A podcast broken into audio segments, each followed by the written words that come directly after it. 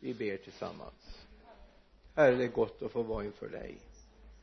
Låt det här få bli en stund här inför ditt ansikte din närhet. Herre vi vi verkligen vill vara med dig. Vi vill att det här ska få vara en dag herre i din gemenskap. Vi är tacksamma för syskon som vi får dela gemenskapen med. Men herre det är du ändå som är fokus för vårt liv och för den här dagen speciellt. Vi ber dig i Jesu namn amen. Amen.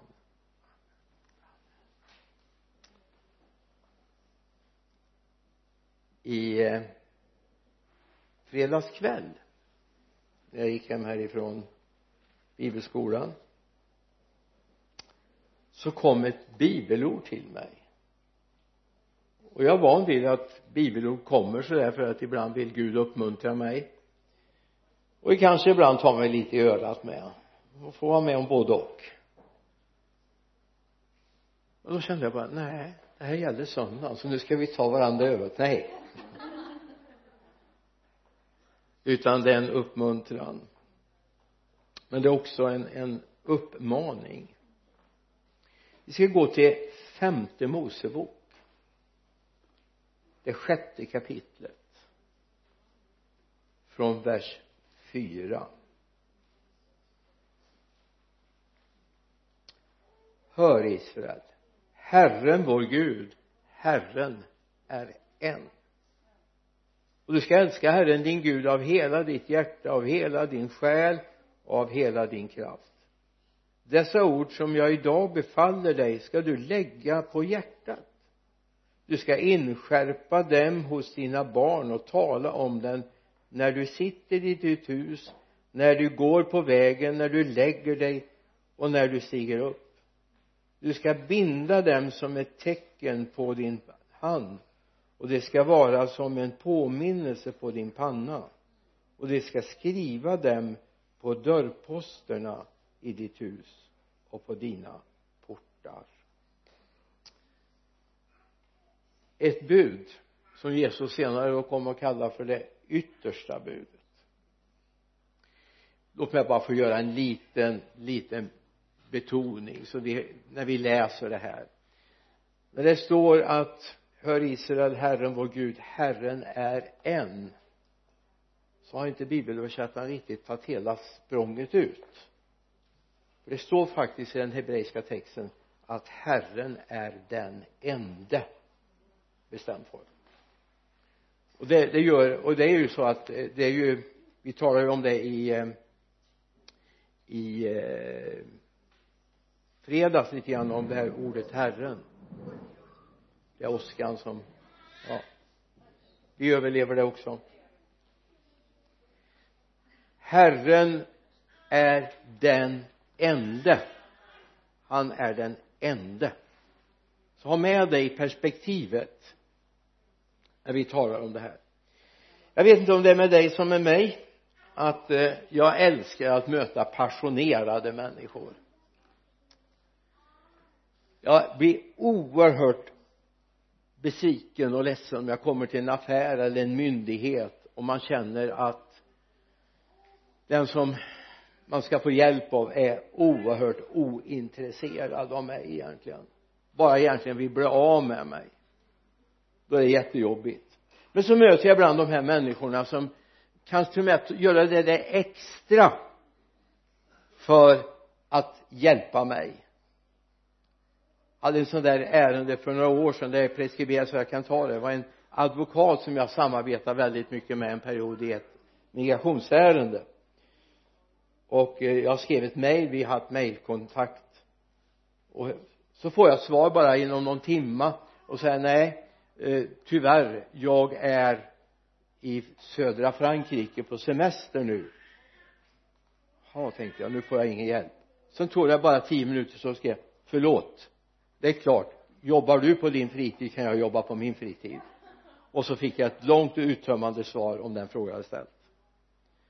Då känner jag så här och brukar kommentera det på det här lite kanske skämtsamma sättet. Så här, de som är sådana de har gått hela kursen.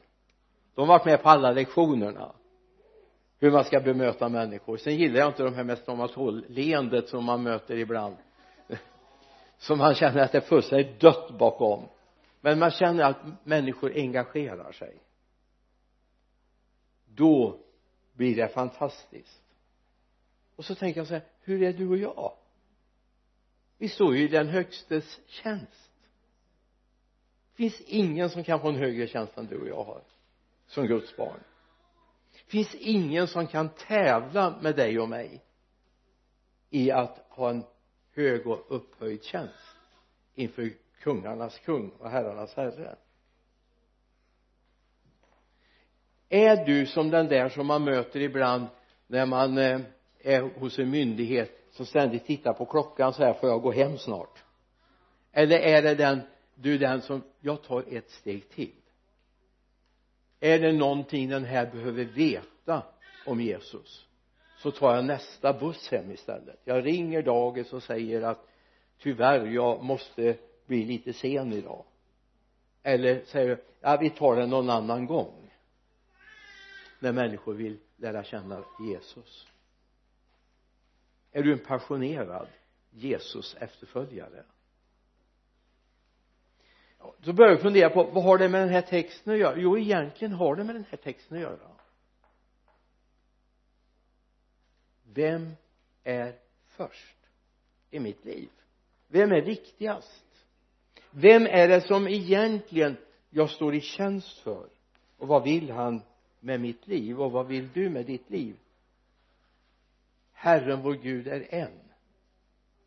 Och vi ska älska Herren vår Gud av hela vårt hjärta. Av hela vår själ av hela vårt förstånd eller hela vår kraft om vi läser eh, eh Septuagintans översättning.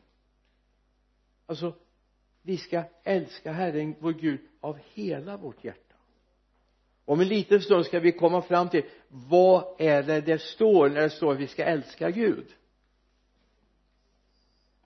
Och jag ska säga att du kommer bli lite chockad när jag tar upp vad som det står där egentligen och det kommer vända upp och ner på så mycket av vårt tänkande. I första Johannes det fjärde kapitlet så citerar vi oftast vers 19 vi älskar därför att han först har älskat oss. Vi utger oss för honom därför att han först har utgett sig för oss. Det är vad det står där va? Men vi ska läsa från vers 15 om någon bekänner att Jesus är Guds son förblir Gud i honom och han själv förblir i Gud. Och vi har lärt känna den kärleken som Gud har till oss och tror på den.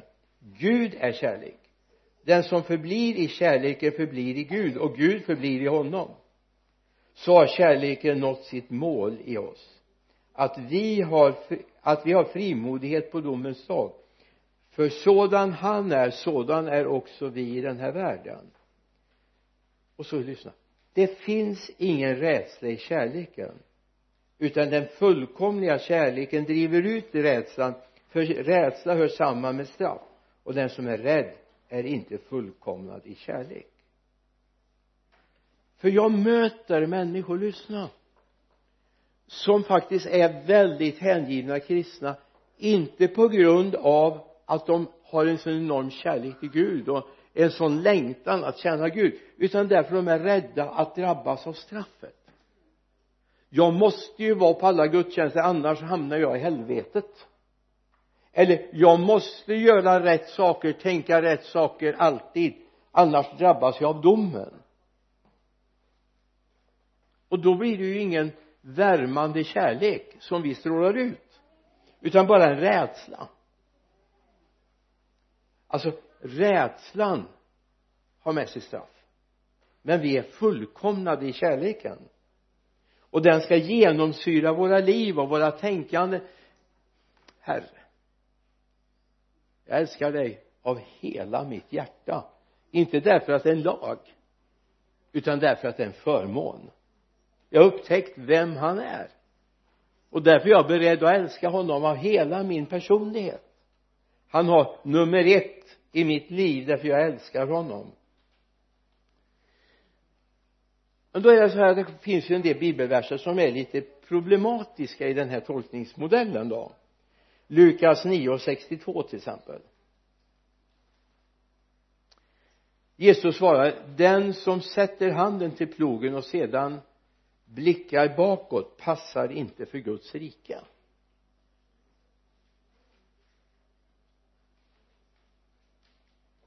Du har inga problem med det förstår jag.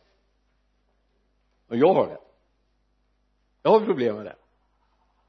Därför å ena sidan ser jag att är jag fullkomnad i kärleken så är jag inte så bekymrad om jag råkar snegla över axeln, eller hur? Och jag behöver inte bekymra mig för Lots hustru som blev en saltstod därför jag har kommit in i ett nytt förbund. Jag älskar honom med brister och svagheter och tillkortakommanden. Men då är det ändå så här ibland för att komma in i det här så behöver vi en startmotor. Eller hur? Vi behöver ha en medvetenhet att okej okay, Gud har jag satt igång att tjäna dig så bryr jag mig inte om hur det är bakom och hur andra gör. Jag håller blicken framåt. Vi behöver den starten. Men jag kan inte köra hela livet på startmotorn jag kan inte åka 15 mil på startmotorn för det är batteriet slut för länge sedan. Och det går väldigt långsamt. Fruktansvärt långsamt. Men ibland behövs det för att det ska komma igång. En medvetenhet om vart min riktning är med mitt liv. Sen när jag får tag i det då vill jag inte vända mig om. Då vill jag inte det. Då har jag min blick fäst på honom och jag ser hur det strömmar kraft ifrån honom till mig va. Så ibland behöver vi startmotorn för att komma igång.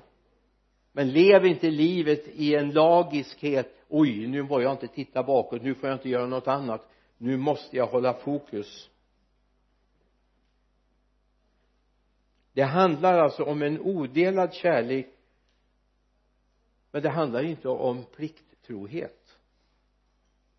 alltså plikttrohet det är aldrig en bra grej. Oj då vad säger du nu?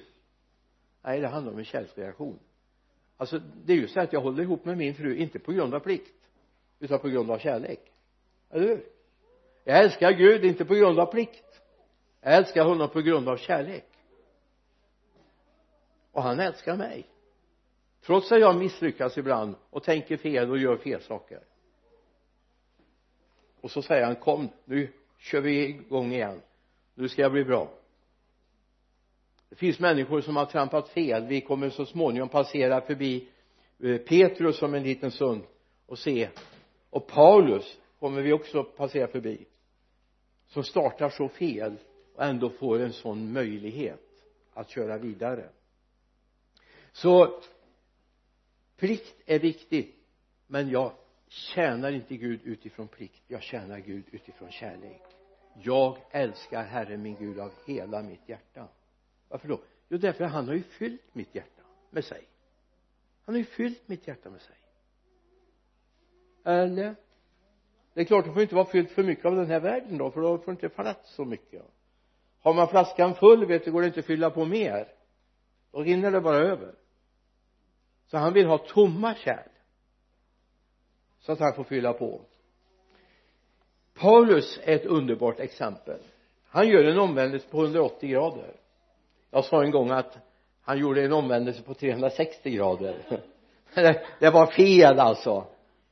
Min matematikkunskap är lite bristfällig sådär. Det skulle de ju veta när jag undervisar på matte här på Huvudnäs ja 200 grader är också moderna gradskivan men han gör en tydlig omvändelse och går i en helt ny riktning. När vi möter honom i apostlagärningarna 9 de första verserna talar om att han andas hord och modlust. Han var på väg till Damaskus. Och så står det i vers 3 och när han på sin resa närmade sig Damaskus strålade plötsligt ljus från himlen omkring honom och han föll till marken och hörde en röst som sa till honom Saul, Saul varför förföljer du mig? Då frågade han vem är du herre? Rösten svarade jag är Jesus den du förföljer. Men res dig och gå in till staden så ska du få veta vad du måste göra. Männen som reste med honom stod där förstummade. De hörde ljudet men såg ingen. Saulus reste sig upp från marken och när han öppnade sina ögon kunde han inte se. Då tog de honom i handen och ledde honom in i Damaskus. Han var i fel ärende. Alltså jag är väldigt tacksam att inte Gud behövde ta till sådana medel för att frälsa mig. Men jag vet de som Gud har tagit till ganska rejäla saker. Inte tagit livet av men markera tydligt du är på fel väg. Och sen när vi ser vad han skriver titta på andra Korinthierbrevet 5.14 till exempel. Kristi kärlek driver oss för vi är övertygade om att han har att en har dött för alla och därför har alla dött. Kristi kärlek driver oss. Det har hänt någonting i Paulus liv va? Det var inte plikten längre som drev honom. Kristi kärlek driver mig. Och det är det här du behöver komma in i så att du säger nej men jag avstår inte det här av plikt utan jag avstår det här därför jag älskar honom. Han måste få komma först i mitt liv. Han är den som är värd någonting i mitt liv, eller hur? Eller om vi går vidare i Filipperbrevets första kapitel vers 20 och 21 Filipperbrevet 20 och 21 det är min längtan och mitt hopp att jag inte på något sätt ska stå där med skam utan Kristus nu som alltid ska bo bli frimodigt förhärligad i min kropp vare sig jag lever eller dör. För mig är Kristus livet Kristus och döden en vinst. Att Kristus ska bli förhärligad ja det är inte en plikt. Det är inte ett krav utan det är en längtan. För det är inte en lagbok vi ska ge varandra utan vi ska ge varandra Kristus som får fylla våra hjärtan. Och det hat och mordlust var ju liksom ingen bra grej som Paulus levde med. Men Gud gör någonting åt det. Han markerar du är ett utvalt redskap. Det säger Ananias till honom. Saul min broder Herren som visar sig för dig på vägen. Han har utvalt dig till ett redskap. Och när han lägger händerna på då faller de här fjällen från hans ögon så han kan se.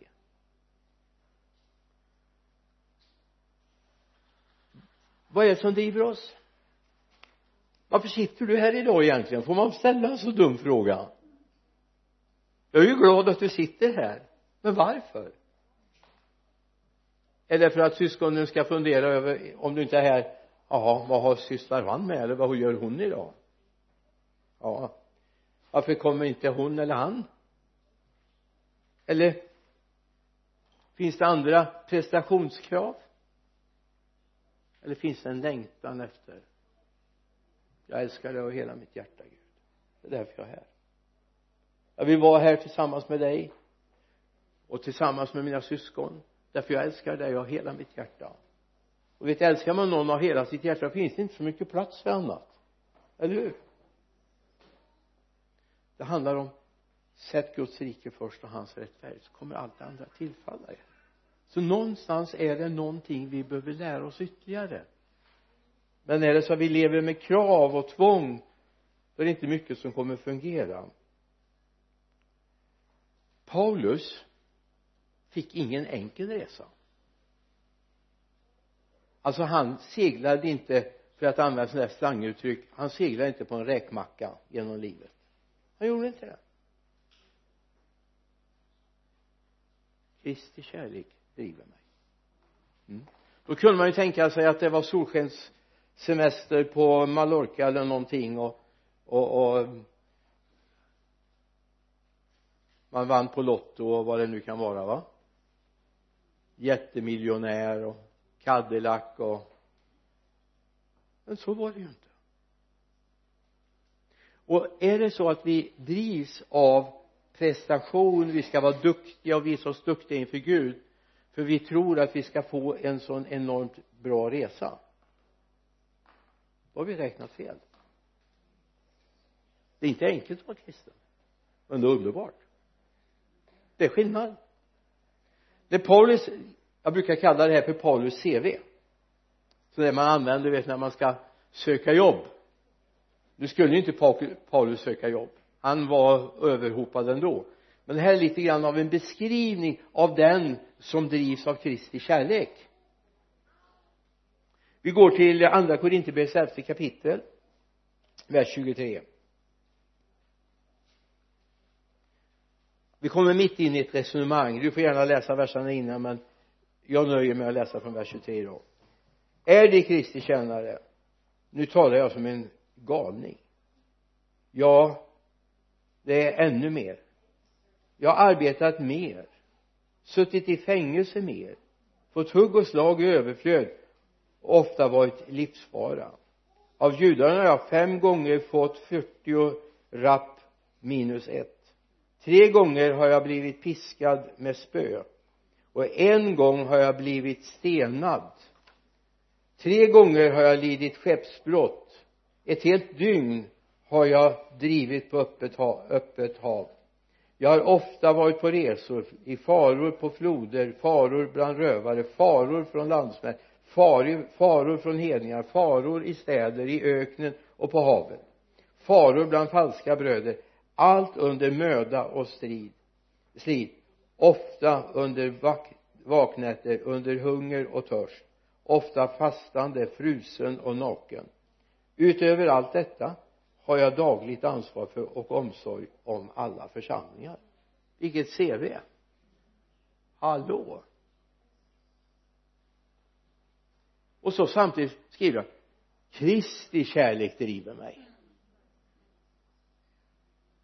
Alltså vi väljer inte att vara kristna för att vi ska få allt serverat. Vi väljer Kristus därför vi älskar honom. Eller hur? Vi väljer honom. Tyvärr finns det en, en trend och en trådar idag att vi ska välja Kristus därför att han kan göra allt för oss. Och det står faktiskt ingenting i Guds ord om det. Det är feltolkning av hur man läser ordet kärlek eller älska.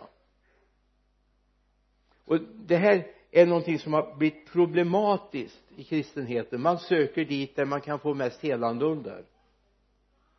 Frågan är hur mycket tjänar vi honom? Och vad vill Gud med våra liv?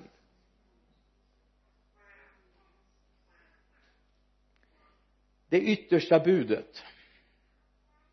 I Matteus 22 34 så läser vi om att fariseerna hörde att Jesus hade gjort saduceerna svarslösa och samlades runt honom. En av dem en laglärd ville pröva honom och fråga mästare vilket är det största budet i lagen? Och då kan man fundera på är det bara reningslagarna som han skulle ta upp eller vad var det han skulle ta upp? Då står det han svarade du ska älska Herren din Gud av hela ditt hjärta och hela din själ och av hela ditt förstånd. Detta är det största och första budet. Sedan kommer ett som är likadant. Du ska älska din nästa som dig själv. På dessa två bud hänger hela lagen och profeterna. Alltså här är vi vid själva kärnpunkten för relationen. Kärnpunkten vi ska älska Herren vår Gud av hela vårt hjärta. Av hela vår själ. Av hela vårt förstånd. Och så småningom vår nästa som oss själva. Alltså det här är grunden i det kristna livet. Det är inte hur mycket jag kan få eller kvittera ut. Vilken lön jag ska få. Utan det handlar om jag har blivit förälskad i Jesus han får kosta allt för mig. Allt. Det här är ljusår från det vi kallar för kärlek i den här världen. Det ord som används i alla de här sammanhangen det handlar om ett ord som heter akapu. Agape en böjningsform av agape. Agapu jag vet inte om man skulle älska men det finns ju församlingar som heter agape. Man skulle säga att egentligen står det akapu. Om de skulle vilja att man säger det. Det är liksom som jag kom och predikade i en kyrka som heter Betania en gång. Glädjehuset är negativt. Så eh, ibland så har vi tagit hebreiska namn och inte riktigt alltid varit medvetna om vad det handlar om vad är agapu då? Det handlar om den uppoffrande kärleken. Det här vill jag ge av mitt liv till honom. Det här är han värd. Det är inte vad jag är värd det är vad han är värd. Hur mycket uppoffring kan jag ge för honom? Hur mycket tid kan jag ge för honom? Medan vi tänker vad kan jag få ut av det här? Ofta när vi talar om kärlek så handlar det om attraktion att bli berörd att få ut någonting. Medan kärleken i gudsrelationen handlar om hur mycket jag kan ge till honom. Hur mycket jag kan ge till honom. Därför jag älskar honom. Jag har berättat det förut men det, det är en belysning som är så ja, central i det här. Så låt mig få ta den igen det var en missionär som berättade från Afrika. Vägnätet var ganska dåligt så skulle man ha någon till sjukhus fick man bära den. Och eh, till dispensären kommer en ung mycket mycket spänslig eller svag kille liten kille med en stor kille som han släpar på ryggen och samtidigt fötterna ner i backen.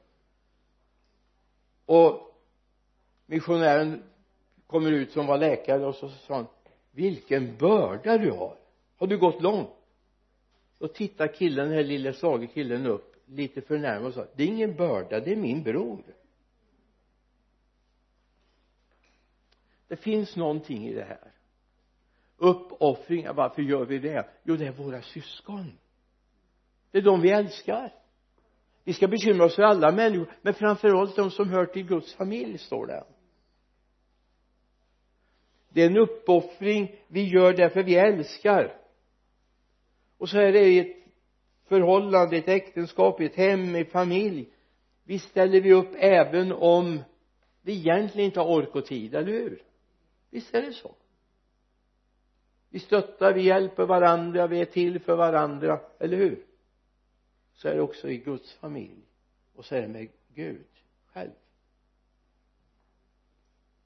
det är viktigt att vi lär oss vad kärlek är. Kärlek är inte allt jag kan få ut utan det är det jag ur mitt hjärta kan ge till honom. Jag ska älska Herren min Gud så det till och med gör ont i mitt inre. Så det kostar ett pris för mig. Det handlar om val jag får göra i livet. Ibland kanske jag får välja ett ett mer lågavlönat jobb därför jag ska få tid med Gud. Det kan hända jag får prioritera ner på min inköpslista för att få ge till Guds verk. Du kommer inte förlora på det mer än initialt. Alltså det finns så många andra perspektiv på det här. Att älska Herren vår Gud av hela vårt hjärta, av hela vår själ och all vår kraft för vore jag bara den här kärleken som handlar om att jag ska kvittera in? Då behöver inte jag älska av hela min kraft. Eller hur? Sätt Gud i centrum för ditt liv. Du kommer inte förlora på det. Du kommer inte missa någonting egentligen för det står ju det vi ska älska honom av hela att sätta honom först så ska vi få allt det andra igen. Matteus 6 och 33 vi har ett perspektiv också när det gäller Petrus. Jag älskar Petrus verkligen. Alltså han är, han är en stor förebild för mig. Kanske inte när han svek Jesus. Då kanske han inte var så mycket förebild. Men det han ändå får gå igenom och vara med om men bara den här lilla grejen som när han har misslyckats han har gråtit han har hört eh, tuppen gala och han inser att tre gånger har han förnekat sin mästare som han sa att om alla andra sviker ska inte jag göra det. Då hade han gjort det. Och så går han ut ifrån översteprästens gård förtvivlad. Och när Jesus möter de andra lärjungarna säger hälsa särskilt Petrus hälsa särskilt Petrus. Alltså det finns en kärlek ifrån Guds sida som vi inte riktigt förstår alltid. Men så när han där är upprättad på väg mot sin upprättelse så kommer vi till Matteus, eller Johannes 21 vers 15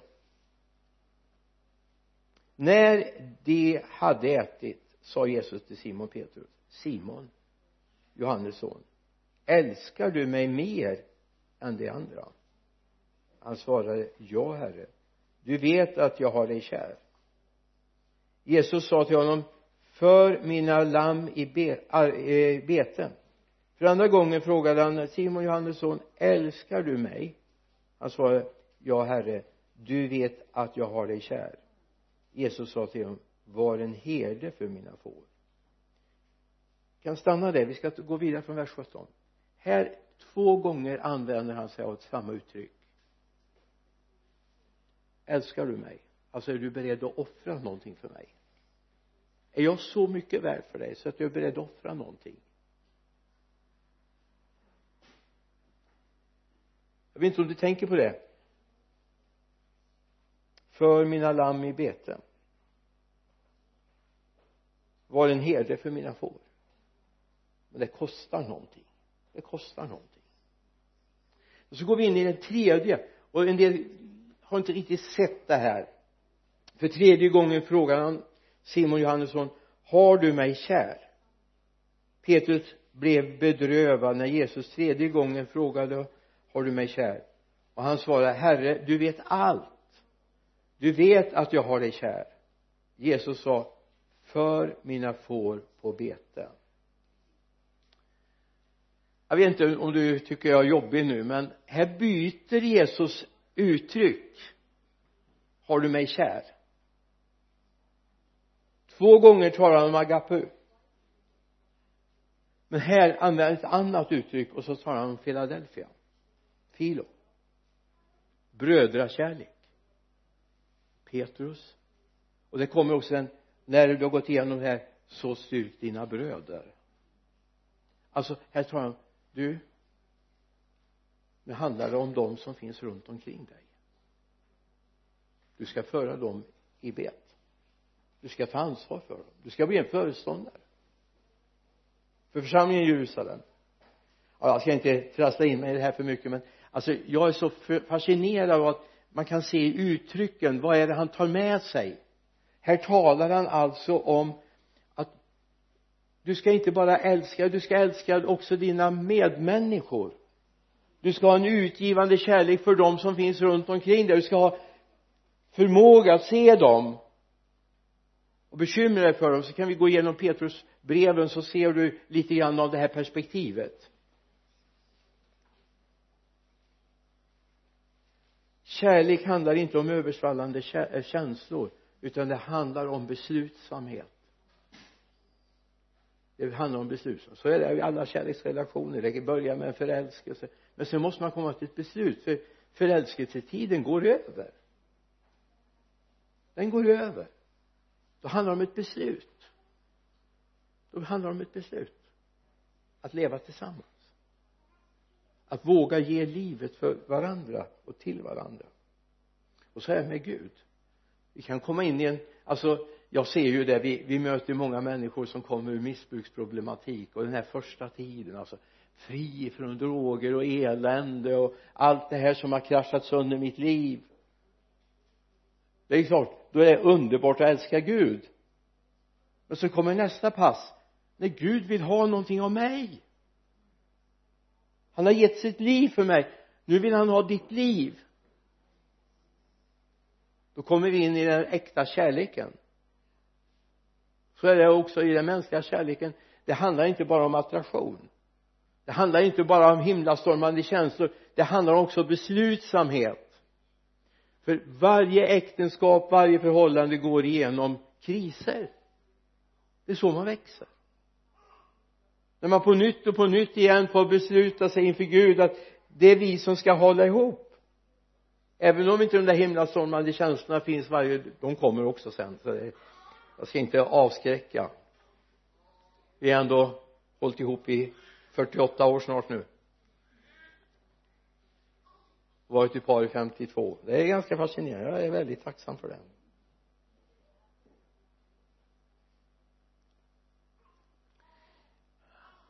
jag ska ta med ytterligare ett snäpp nu om du orkar med mig en stund till. När han har sagt det här Gud fader Israels folk du ska älska Herren din Gud av hela ditt hjärta. Så kommer nästa steg. Det är bra att vi kommer överens säger Gud. Det är bra att vi är överens om tagen men eh, nu kommer nästa steg. Det står så här dessa ord som jag idag befaller dig ska du lägga på hjärtat tappa inte bort det du ska inskärpa dem hos dina barn och tala om dem när du sitter i ditt hus och när du går på vägen när du lägger dig och när du stiger upp. Du ska binda dem som ett tecken på din hand och det ska vara som en påminnelse på din panna.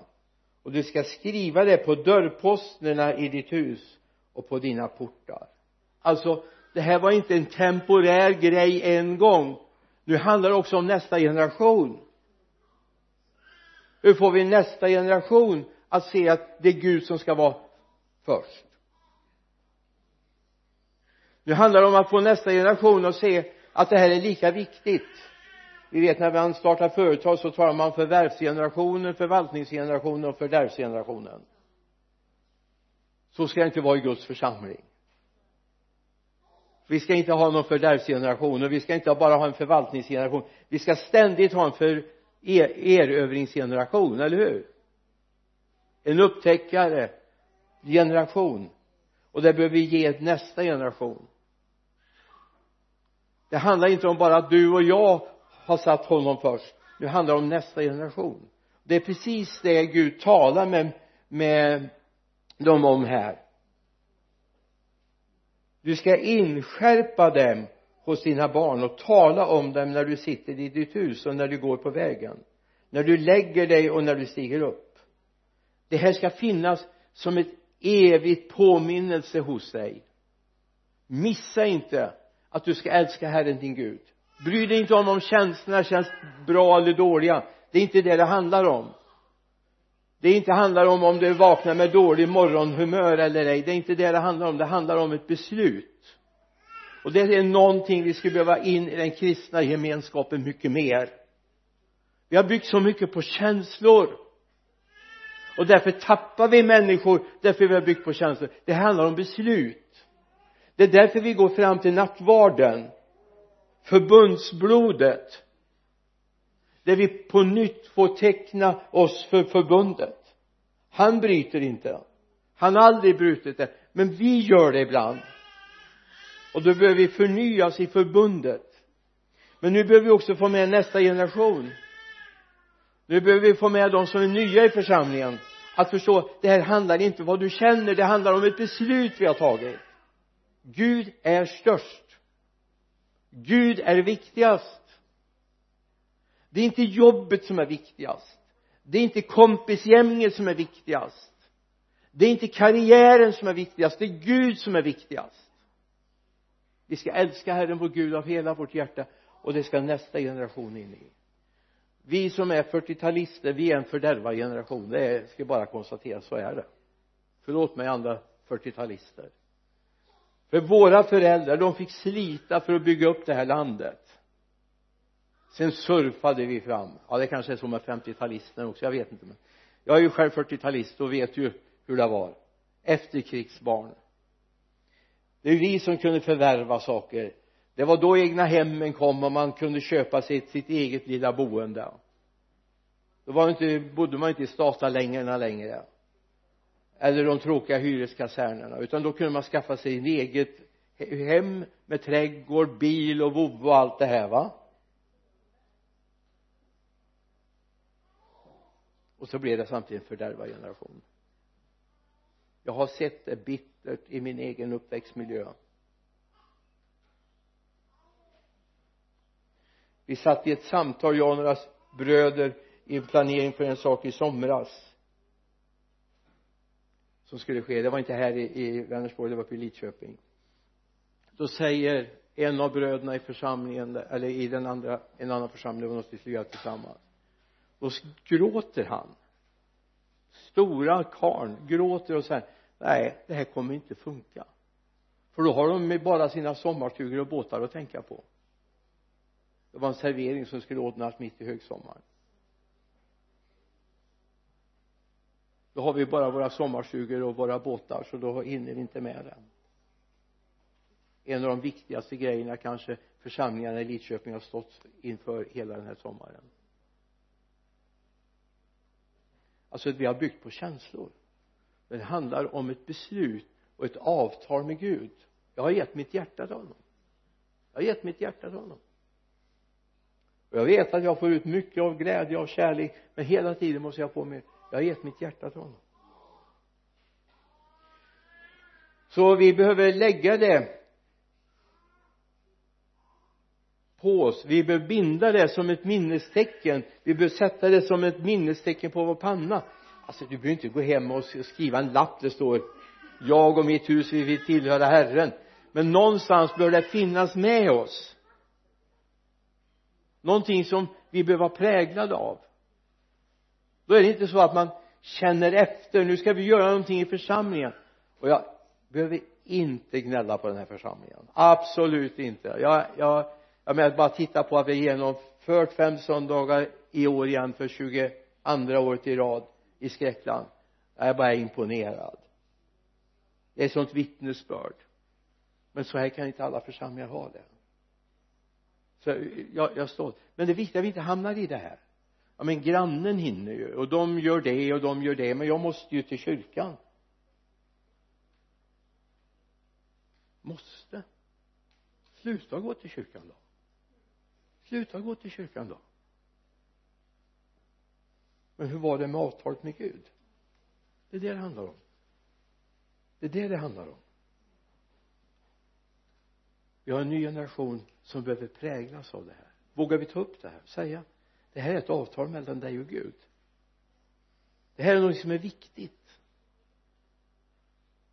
Det handlar inte om att det känns bäst att det är häftigaste sång och musiken att det är de flesta lamporna som blinkar och rökmaskiner och det här. Gud försvinner i det.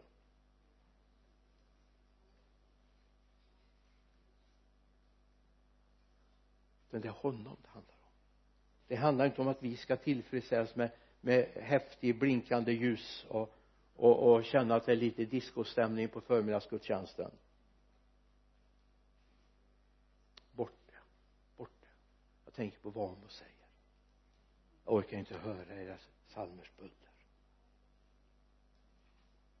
Men när hjärtat knyts till hans hjärta det är en kärleksrelation. Det var några tankar omkring att älska Herren vår Gud av hela vårt hjärta. Av hela din själ. Av hela ditt förstånd. Då har vi en evighet framför oss då får du känna hur mycket du vill. När vi är befriade från stoftet hemma hos Gud där rättfärdighet bor. Men på vägen dit så kommer det vara lite kamp. Det kommer vara ett CV också från ditt liv där du har fått avstå saker och du har fått bli motsagd och fått uppleva problem. När vi är på väg. Och vi älskar honom. Och vi vill inte för allt i världen ge någonting till den här världen för det är inte värt det. Det är bara han som är värd någonting. Han har gett sitt liv för dig. Ska vi be. Herre jag bara tackar dig för att vi ska landa i det här. Herre jag förstår att nu är vi inte färdiga med den här predikan. Vi kanske inte förstår alla dess delar. Men jag ber dig helige ande att du ska hjälpa oss att komma vidare herre tack för att ditt liv är så långt mycket mer värt än vad vi ser. Jag ber om det i Jesu namn. Låt det här få landa hos oss som är här och de som lyssnar på nätet sen. Låt dem få känna herre att du är med och verkar i deras hjärtan. I Jesu namn. Amen. Amen.